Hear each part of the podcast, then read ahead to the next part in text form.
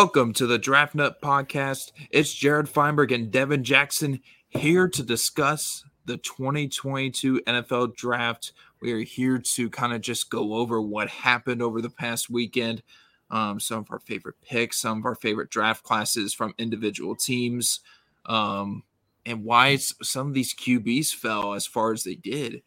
Um, I, I will say this past draft class was probably one of the most I wouldn't say entertaining, but it was more just unique in its own way.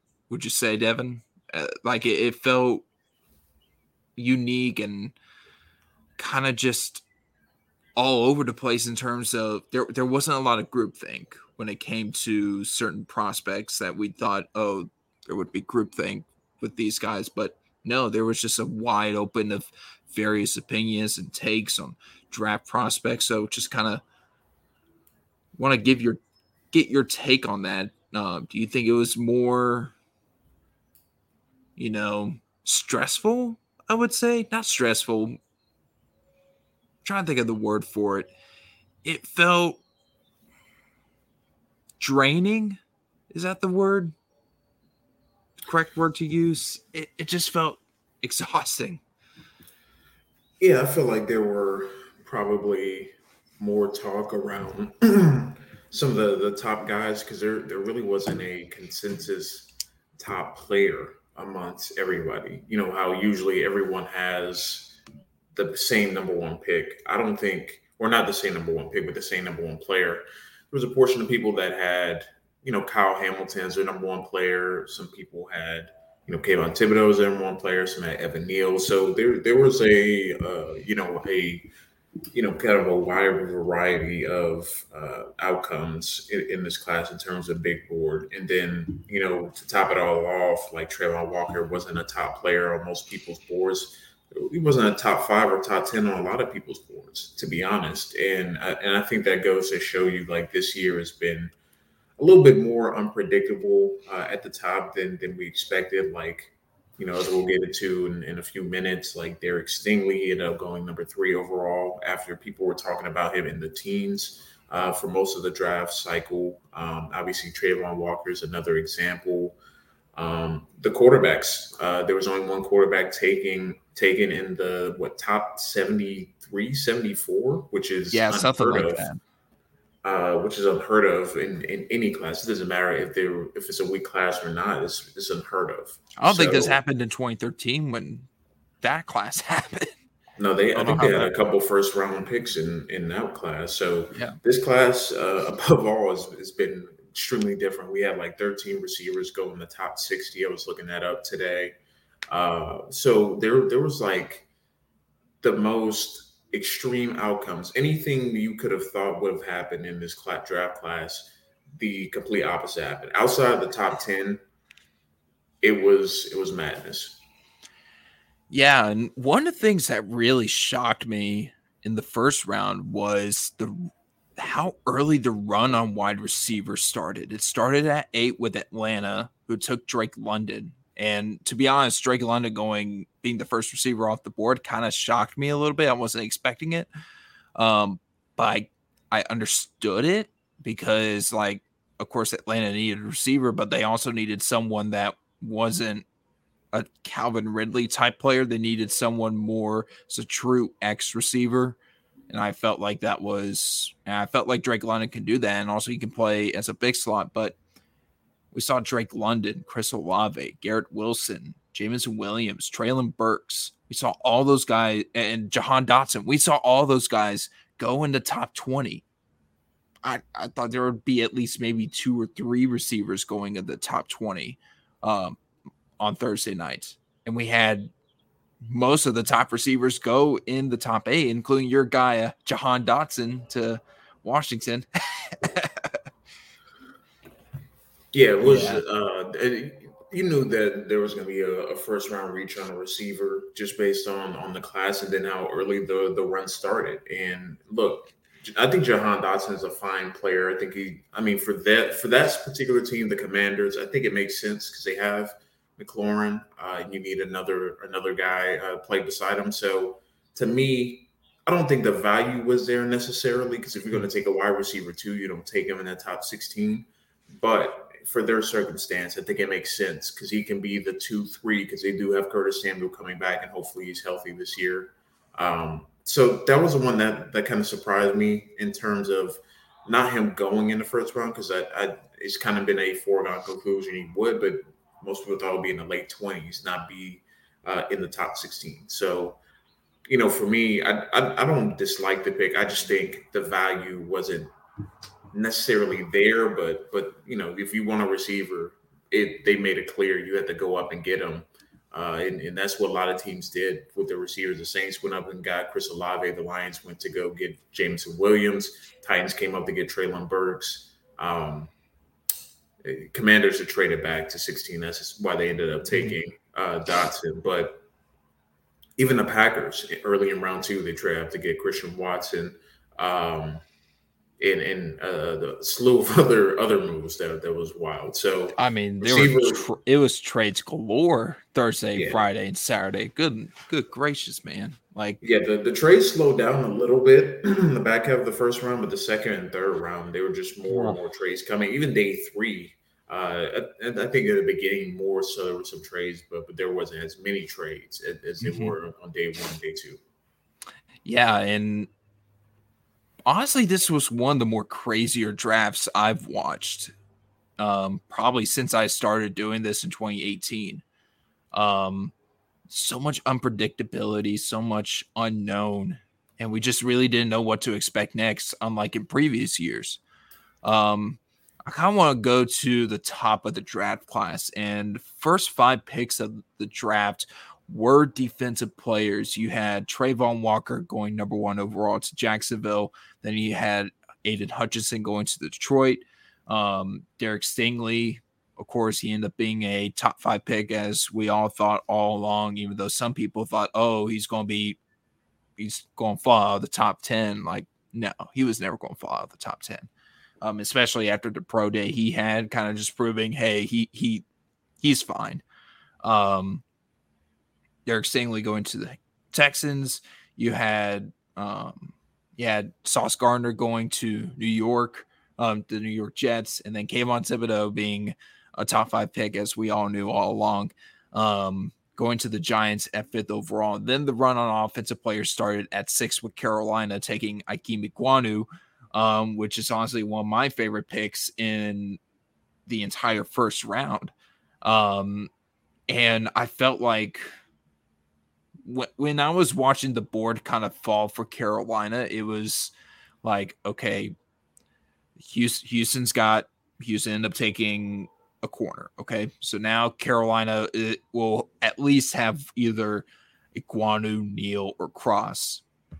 Then he, then the then the Jets took, a, then the Jets took Sauce, and I was like, oh, Carolina has a chance of getting one of the better two tackles. And then Thibodeaux goes at five. I'm like, Carolina has they can choose anyone. I wouldn't have a problem with it. They could choose Cross in front of in front of Evan Neal. Wouldn't have a problem with it. And picking Ekwonu, knowing his background, knowing the type of player he is and how he would fit um, in Ben McAdoo's offense, their um, run, they're going to be a very physical um, run first offense. It feels like, and they signed D'Onta Foreman to help kind of complement Christian McCaffrey in that aspect. Um, so they get a tone setter in Ikem Ekwonu, um, Charlotte Rays, Charlotte native. Um, I mean, an in-state homegrown player at six overall. That that's a and also they get they finally get their franchise left tackle, which I'm so happy about. But it, it, it felt like for a lot of teams, the board kind of fell the way they wanted to, especially Carolina. Um, I was just so impressed with how the Jets, how well they drafted. Joe Douglas just killing it the last couple of years, especially this year. Sauce Gardner at four, Garrett Wilson at 10, then trading back into the first round to get Jermaine Johnson, who I was shocked fell as far as he did.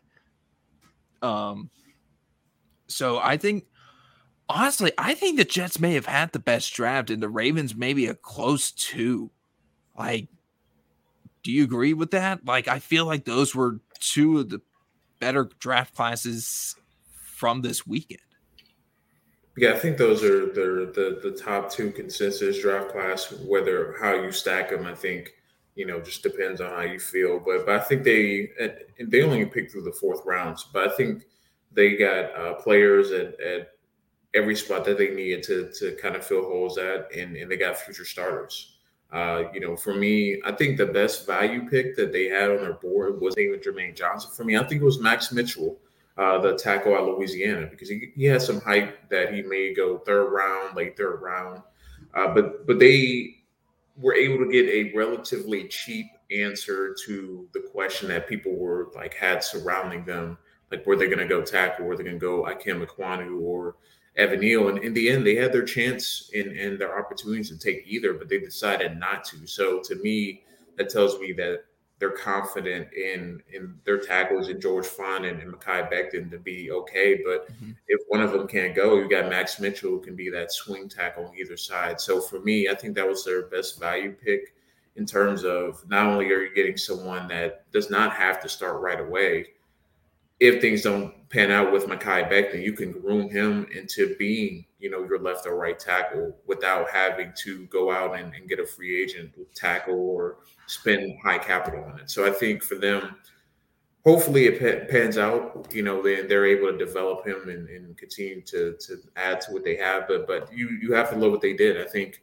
overall they, they had a really good class. A lot of people were talking about getting a running back in the second round is a great value, but when you look at where they got Michael Carter last year, they got him in the fourth round. Uh, they weren't expecting him to be a franchise running back. So, you know, you're taking the, the running back by committee approach by selecting Breece Hall, and, and you have a one-two punch now. You know, it's not yeah, just which is nice. All yeah, it's not just all on one person's shoulders, and, and that's how they that's how uh, you know kind of the the school of you know Shanahan runs is you have mm-hmm. multiple running backs. You don't just do a one a one go stop. You know, running back as well.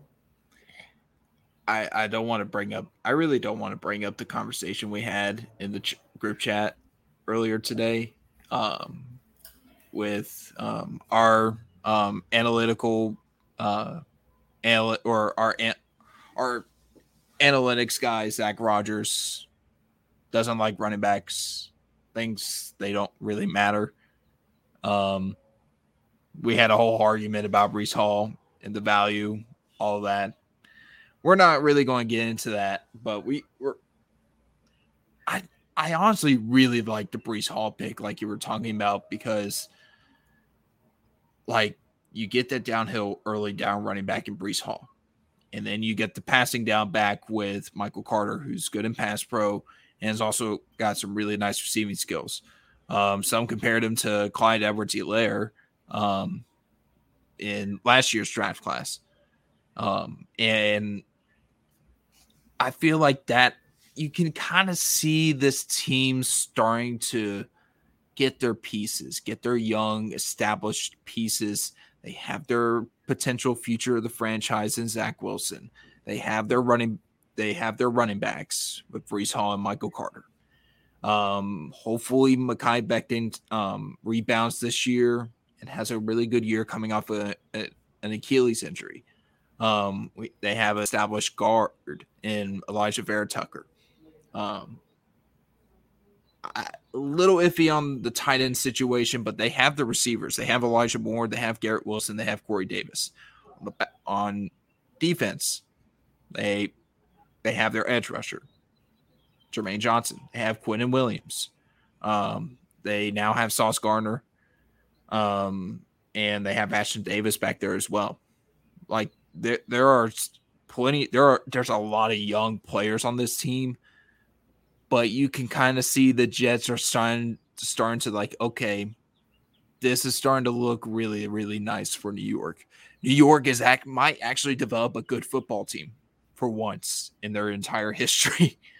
um, which I, I'm sure this past draft really has excited draft or um has really excited Jets fans. And I, I'm I really do hope for the Jets' sake and Jets fans' sake, including some of our um, guys at Blue Chip Scouting who love the Jets, um, such as Clay and um, our graphics guy, um, Lobo, and you know, I, I for so many years I'm like, when are the Jets really going to get this right? And it seems like Joe Douglas was the right guy to bring in, and he has done an excellent job of really building this roster from the draft, like specifically the draft. Like most of their cornerstones have come from the draft, which is so nice. And it really gives you hope and optimism as a Jets fan. So I'm really looking forward to that.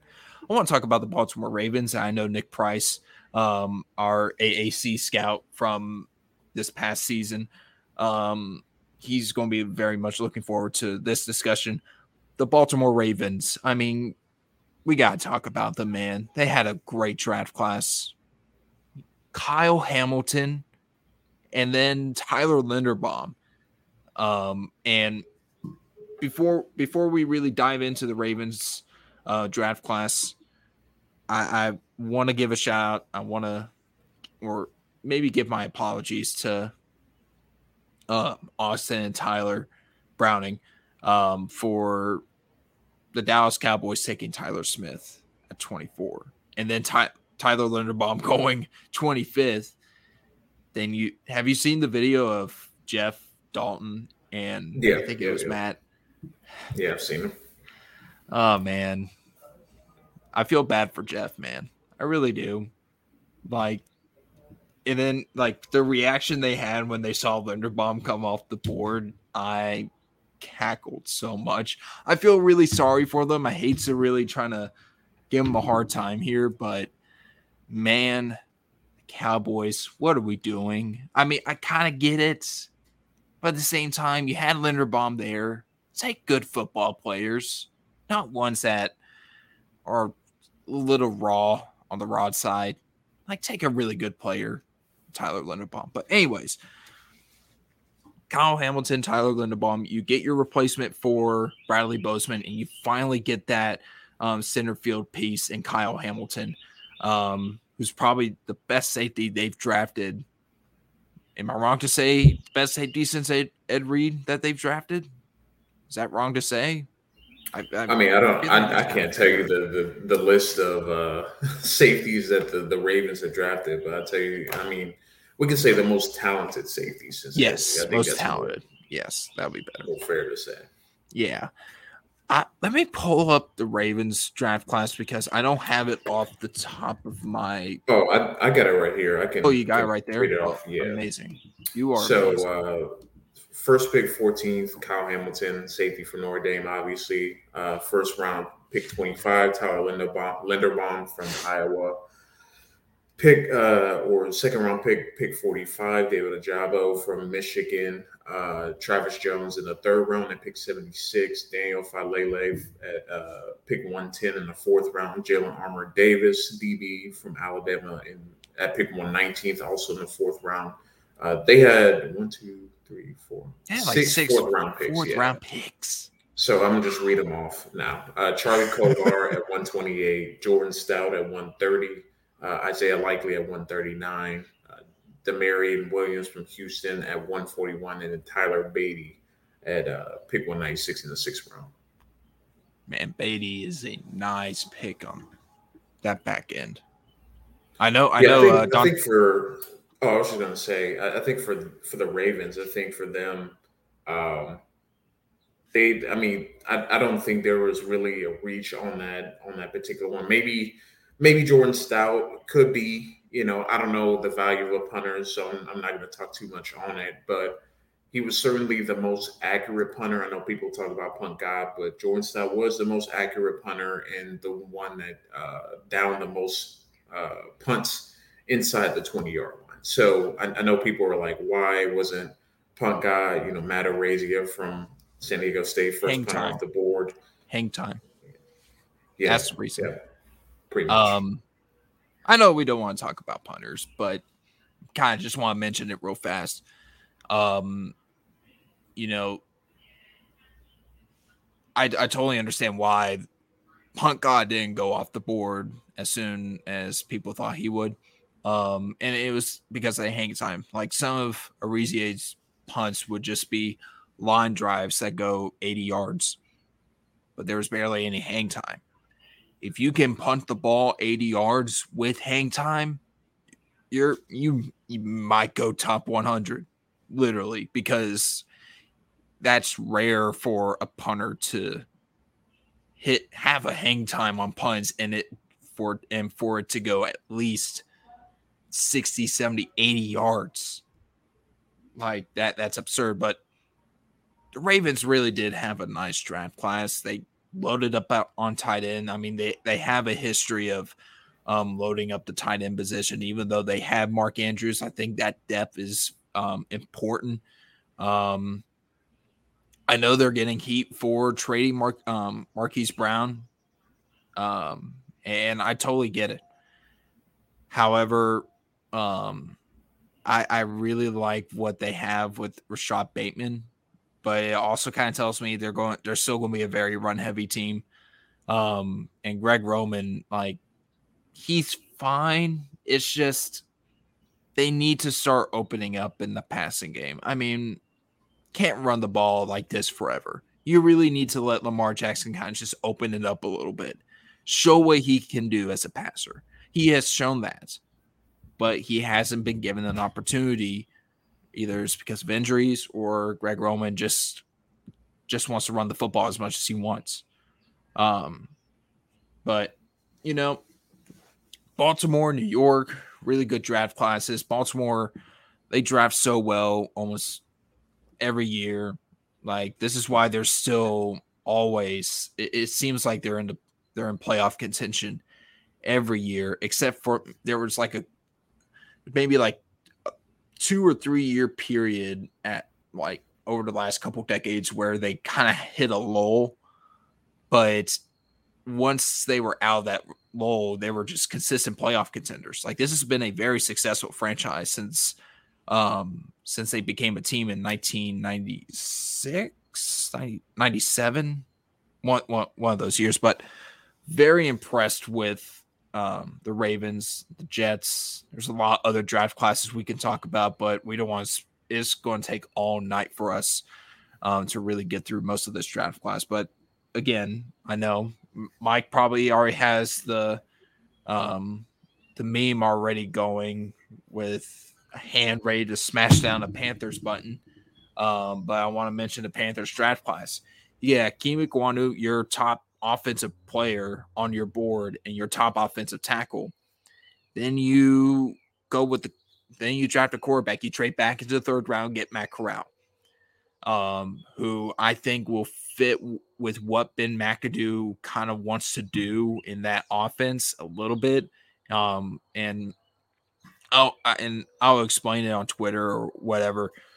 Um, I'll explain it in the group chat if I need to, but Carolina also got went and got some developmental traits guys. Like they got Brandon Smith, they got um Amaro um Barney, Barney, uh Barno. Barno. Um I think it's Amari Barno, um, pass rusher from Virginia Tech. Um, had the fastest 40 of any pass rusher since 2003 at the NFL Scouting Combine. Um, they also took um, guys like Cade Mays and um, Kalon Barnes from Baylor. Um, I know there's differing opinions on Cade Mays. Um, I know you've you have different you have your own opinion about Cade Mays. Um, I didn't really get the chance to watch Cade Mays, but from what I saw at the Senior Bowl, I I, I was impressed. There's you can work with him. You can develop him a little bit. I think he adds plenty. He adds depth, which Carolina desperately needs on the offensive line. Um, and I think after the year they had with their O line last year, I think really just focusing on that offensive line was a top priority. And Scott Fitter did his job. He honestly had one of the better off seasons I, I can remember for the Carolina Panthers in several years, um, maybe even before the Cam Newton era. Um, th- this is this was a really good, promising offseason for Scott Fitter, and I just want to give a shout out on that draft class. But let's talk about the quarterbacks real quick because we saw we kind of you kind of mentioned it earlier at the top of the show. The drop from when Kenny Pickett went 20th overall to Pittsburgh to when Desmond Ridder went off the board with the Falcons in the third round is insane. Like the NFL actually realized the NFL actually agreed with the draft community. It's not a good draft class. So we're just going to let these guys fall, wait until the third round to take them, and get good value out of these guys. So let's talk about this draft class one more time. One more time, Devin. I promise. Um, let's talk about Kenny Pickett. Do you like the fit in Pittsburgh? I mean, he he stays in Pittsburgh, stays at the same facility, same stadium. Offense, maybe. I mean, I don't think it's bad. I think it's an okay pick, but to me, I still feel like they really didn't address offensive line as much as you would have liked mm-hmm. to warrant that pick, if that makes sense. To me, yeah. if they would have taken Pickett, then they went out and got Pickens, which I think is a great pick, but then continued to shore up the offensive line. I probably would like to pick a little bit more. But to me, if you pick Pickett here, it's tough. I don't know, man. I did, it, we'll, we'll see how it pans out over the next yeah. couple years, but I, I, just don't think it really moves a needle for their football team. I still think they're going to be a, a, team that contends, but I don't see him being the the changer, so to speak. You know, mm-hmm. I would have rather them take a swing on Ridder or Willis and strike out more so than have Pickett because we could be here, you know, in three four years and they don't pick up his option, and then all of a sudden you you made a lateral move instead of yeah. moving forward. So yeah. I, I, didn't hate that pick, but I, I do love where Ridder and Willis both landed because I did predict the Titans would take one of them, and, and it just happened to be Willis instead of Ridder. But they both went to a system that I think suits their talents, which is outside Absolutely. outside zone scheme and allows them to to make plays on the move. So I love the fit for Atlanta because now he doesn't have to rush in as a rookie. He can also play at the back end of his the rookie season because the Falcons are probably not going to be contenders, but he has his young core around him. You got Kyle Pitts still on his first contract. Drake London still on his first contract. AJ Terrell as well. So they have and some young core. Grady Jarrett. Yeah, and, and they they have a they have a good young core right now. It's mm-hmm. a solid young core. So I, I, I like the pick where Atlanta. I knew I figured they were going to go either one because it just made sense. They need a quarterback for the future. Yeah.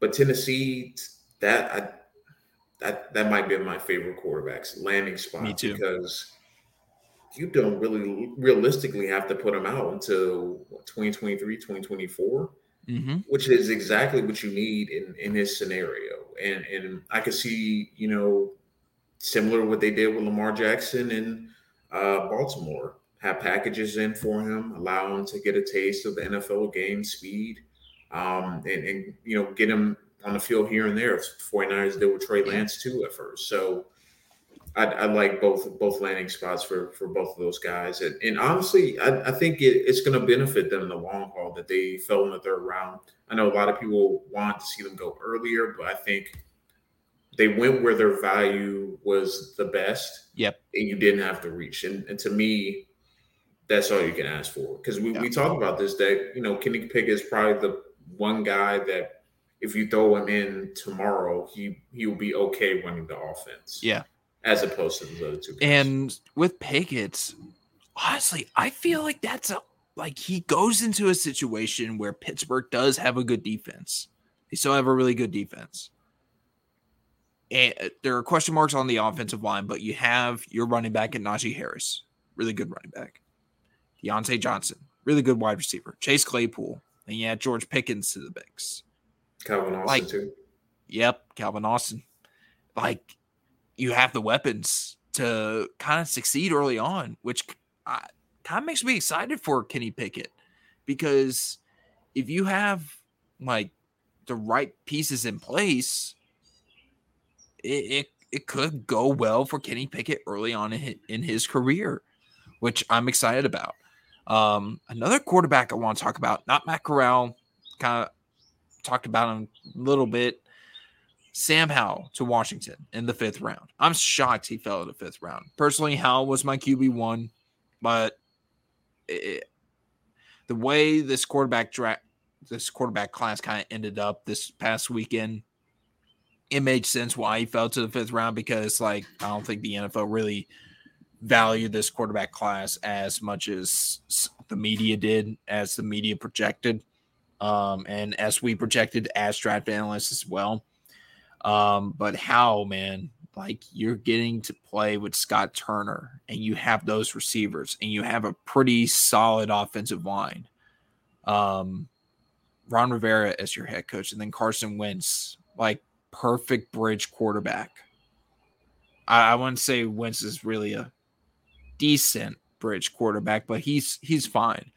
But how has also has a chance to play early on, especially if Wentz struggles at any point this coming season.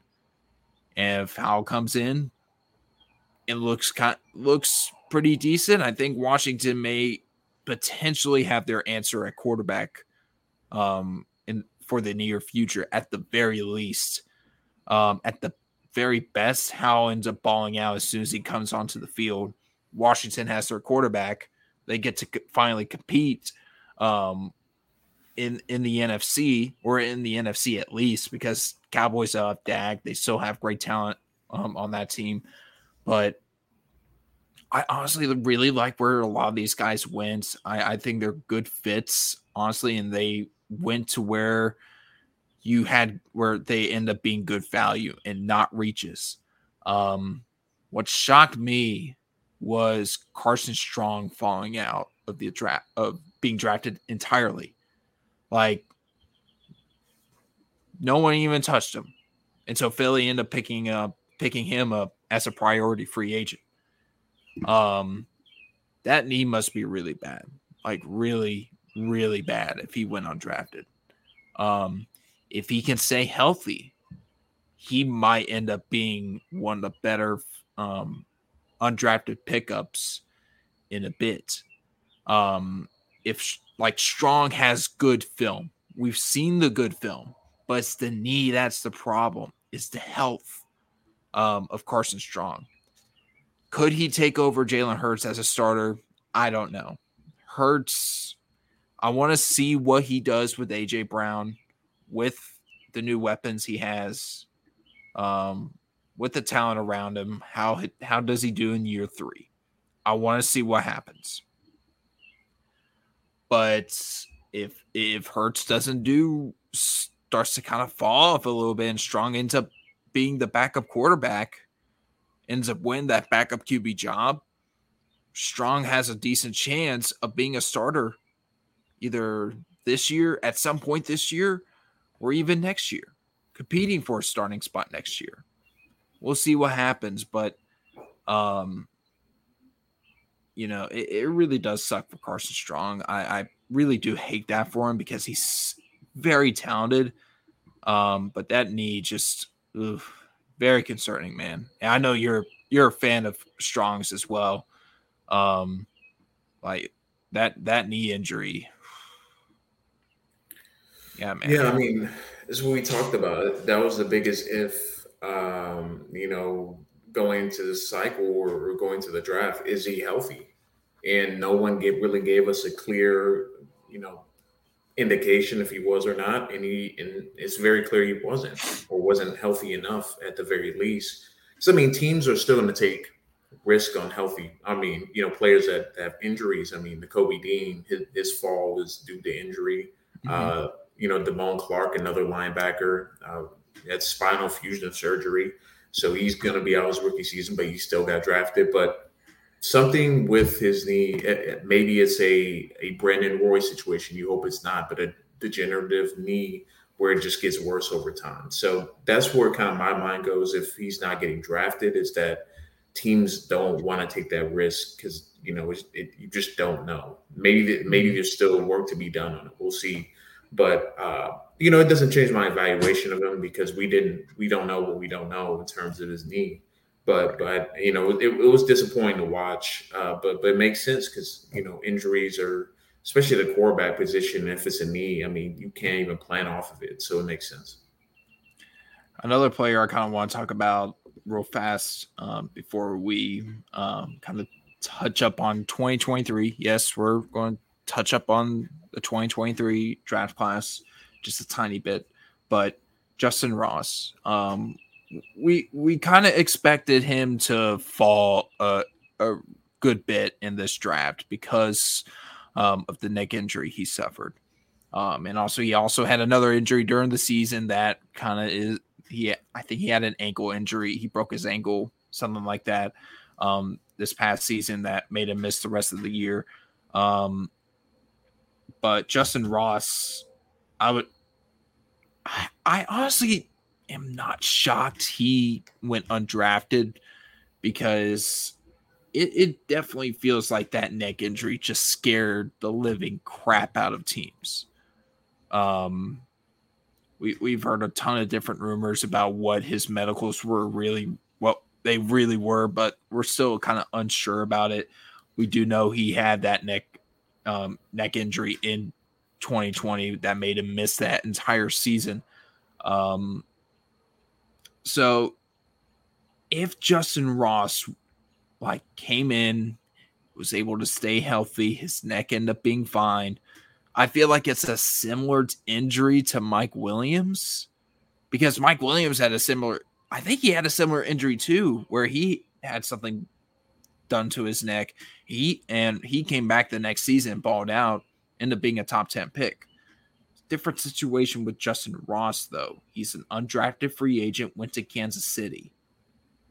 If he ends up having a healthy career in the NFL and the neck doesn't really become an issue, um, Justin Ross could end up being a steal as an undrafted free agent.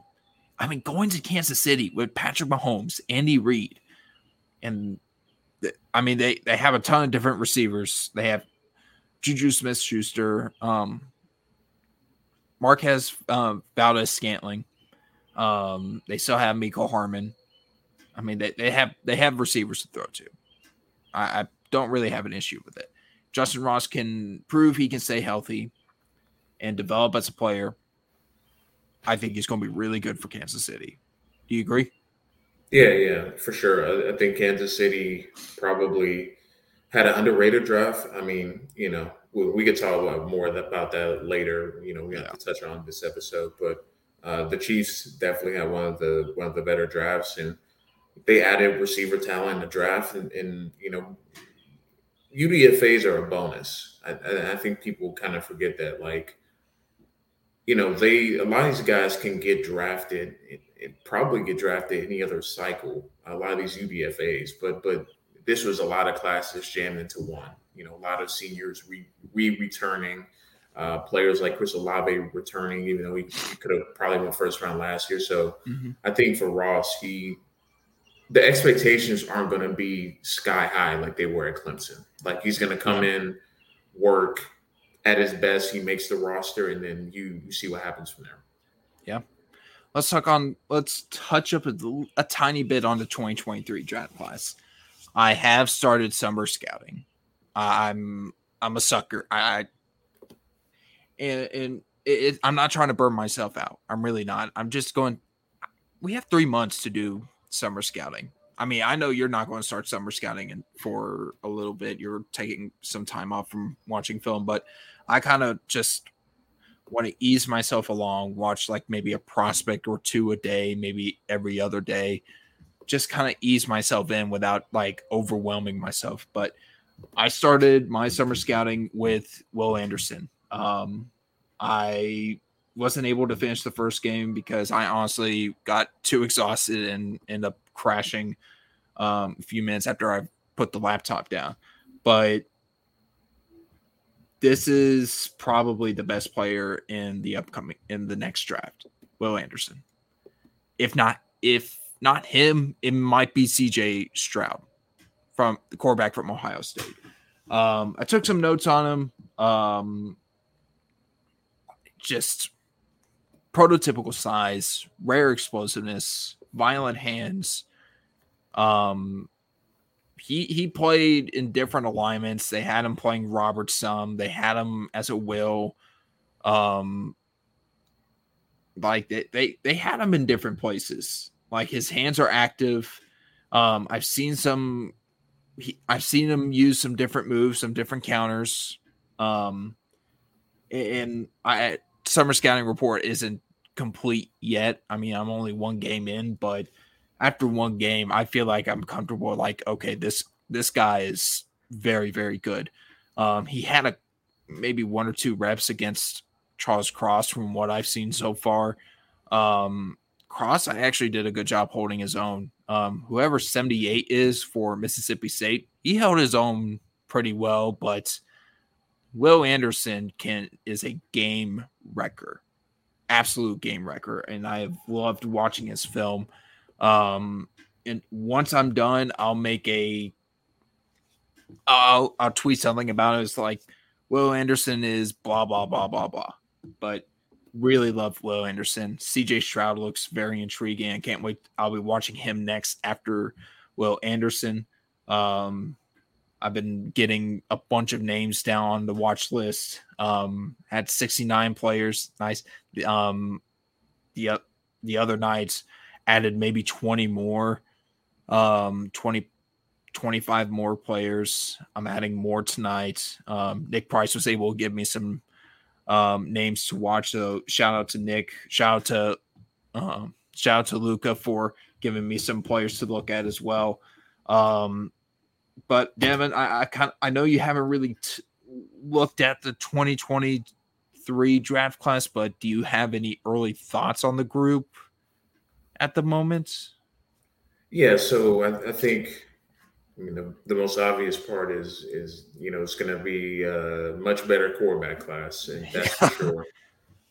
Um, God. But but you know, watching a lot of these guys in passing, uh, you know, obviously C.J. Stroud intrigues me, Bryce Young, but I think that the depth of this quarterback upcoming class can can even be, you know, even better than this year. You know, it's not so much that you know it's just a bit better at the top, but I think the depth can can really be really really good. you know, guys like Phil Jurkovec from from Boston College that had a lot of fans last year. He had an injury plague 2021. Mm-hmm. Um, Devin Leary, a guy that I've been talking about for for almost a, over a year now in terms of uh, you know touch placement, accuracy. I think he has all those, all three of those things. You've been talking about Devin. You've been talking about Leary since we started this podcast back in July of 2020. You've been talking about him since then. I'm like, I for for your sake, I really do hope Leary ends up being a very good quarterback prospect in this draft class because I know you will be unbearable, unbearable. If he ends well, up being like a He'll be the uh, the third what NC State quarterback prospect in the last what decade or so. I mean, if you count Russell Wilson, you don't have to count him. But Jacoby Brissett also came from NC State. What about Ryan and, and, Ryan Finley? Yeah, yeah. Yep. Uh, Philip Philip Rivers too. Uh, so I mean, they they have a history of developing quarterbacks. So mm-hmm. I think Leary, you know, I think he can be. I, honestly, I, I, think he's probably gonna be a mid-round pick for me. Uh, you know, based off the summer scouting, because because mm-hmm. I watched him pretty closely over the course of the season last year. Um, so I'm, I'm, I'm not gonna do anything crazy like push him in the first round because I don't think he's there athletically as some of these other no. dudes. But but he's someone I've been been watching very closely, and then uh, you know, a couple safeties uh, for me that that I've kind of put a pin in as well. Uh, Kendrick Duncan, who we talked about last summer uh, on this podcast, um, he's with Louisville now and finished his season at, at, Louisville. I think he's an interesting dude to watch. Uh, and then my guy JL Skinner, who I did an interview with a couple months ago uh, from Boise State as a sleeper from a, a group of five team that just had a couple draft picks this year. So mm-hmm. uh, those are those are a couple a uh, couple guys that I'm keeping an eye out for uh, in this upcoming season, and probably be one of the few first few that I touch on once I do get 2023 started. One one player that I'm really excited to watch is uh, Bijan Robinson, Texas running back. Bro, that we he is probably the best running back we've seen um, in college football since Saquon Barkley, potentially, um, at least in in my eyes. Um, like he doesn't have that top end speed, even from like what I can recall from TV viewings. But Robinson just has a incredible skill set, like a damn near complete skill set. Um, that I'm excited to really kind of go in depth this summer. Um, I'm looking forward to watching Bryce Young. Um, I'm looking forward to watching Will Will Levis, quarterback out of Kentucky. I know Dante Collinelli um, is a fan of his. Um, and, and we know he's not going to be a part of the 2023 draft process entirely. Um, but uh, he he will be with he'll be with Blue Chip behind the scenes, thankfully. Um, so we'll still have him around, but um, I'm really excited about this 2023 draft class. I, I think they're we're going to have a lot more top end talent, which excites me. Um, and that's something we kind of lacked um, in this draft past draft class. Um, I know fans are like, "Oh, I don't want to hear any more draft stuff," but for us draft draft nuts, Devin Jackson and Jared Feinberg, we are it's NFL draft. At least for me, twenty four seven, um, twelve months, three sixty five, you name it, like going on year round. Um, and I, am very much looking forward to seeing how some of these guys develop, especially the quarterback class. Could this end up being a very deep quarterback class, but actually a not like just depth and like it's fine or bad like last year. It's act it actually looks good. And if the depth we see right now ends up developing like we think they can, it, it, it might be really, really good to watch. I'm looking forward to it. Devin, any last thoughts? No, I mean, I'm now, you know, just taking a breather, you know, sitting back, see everyone, you know, where where you know some of the players I like, where they end up, and, and how they uh, start to perform over the next couple months, and, and eventually ease myself into 2023 class. Looking forward to seeing some of the more unknown players that we get to hype up about throughout the summer, throughout the um, coming season. Um, and then all of a sudden, them being like, oh, they're going to be a sleeper pick um, next year and um, during the spring when we'd known about them for months. certain ESPN, excuse me. Um, but, anyways, guys, that'll be it for this episode of the Draft Nut Podcast. Thank you so much for listening. We'll be back next time. Peace.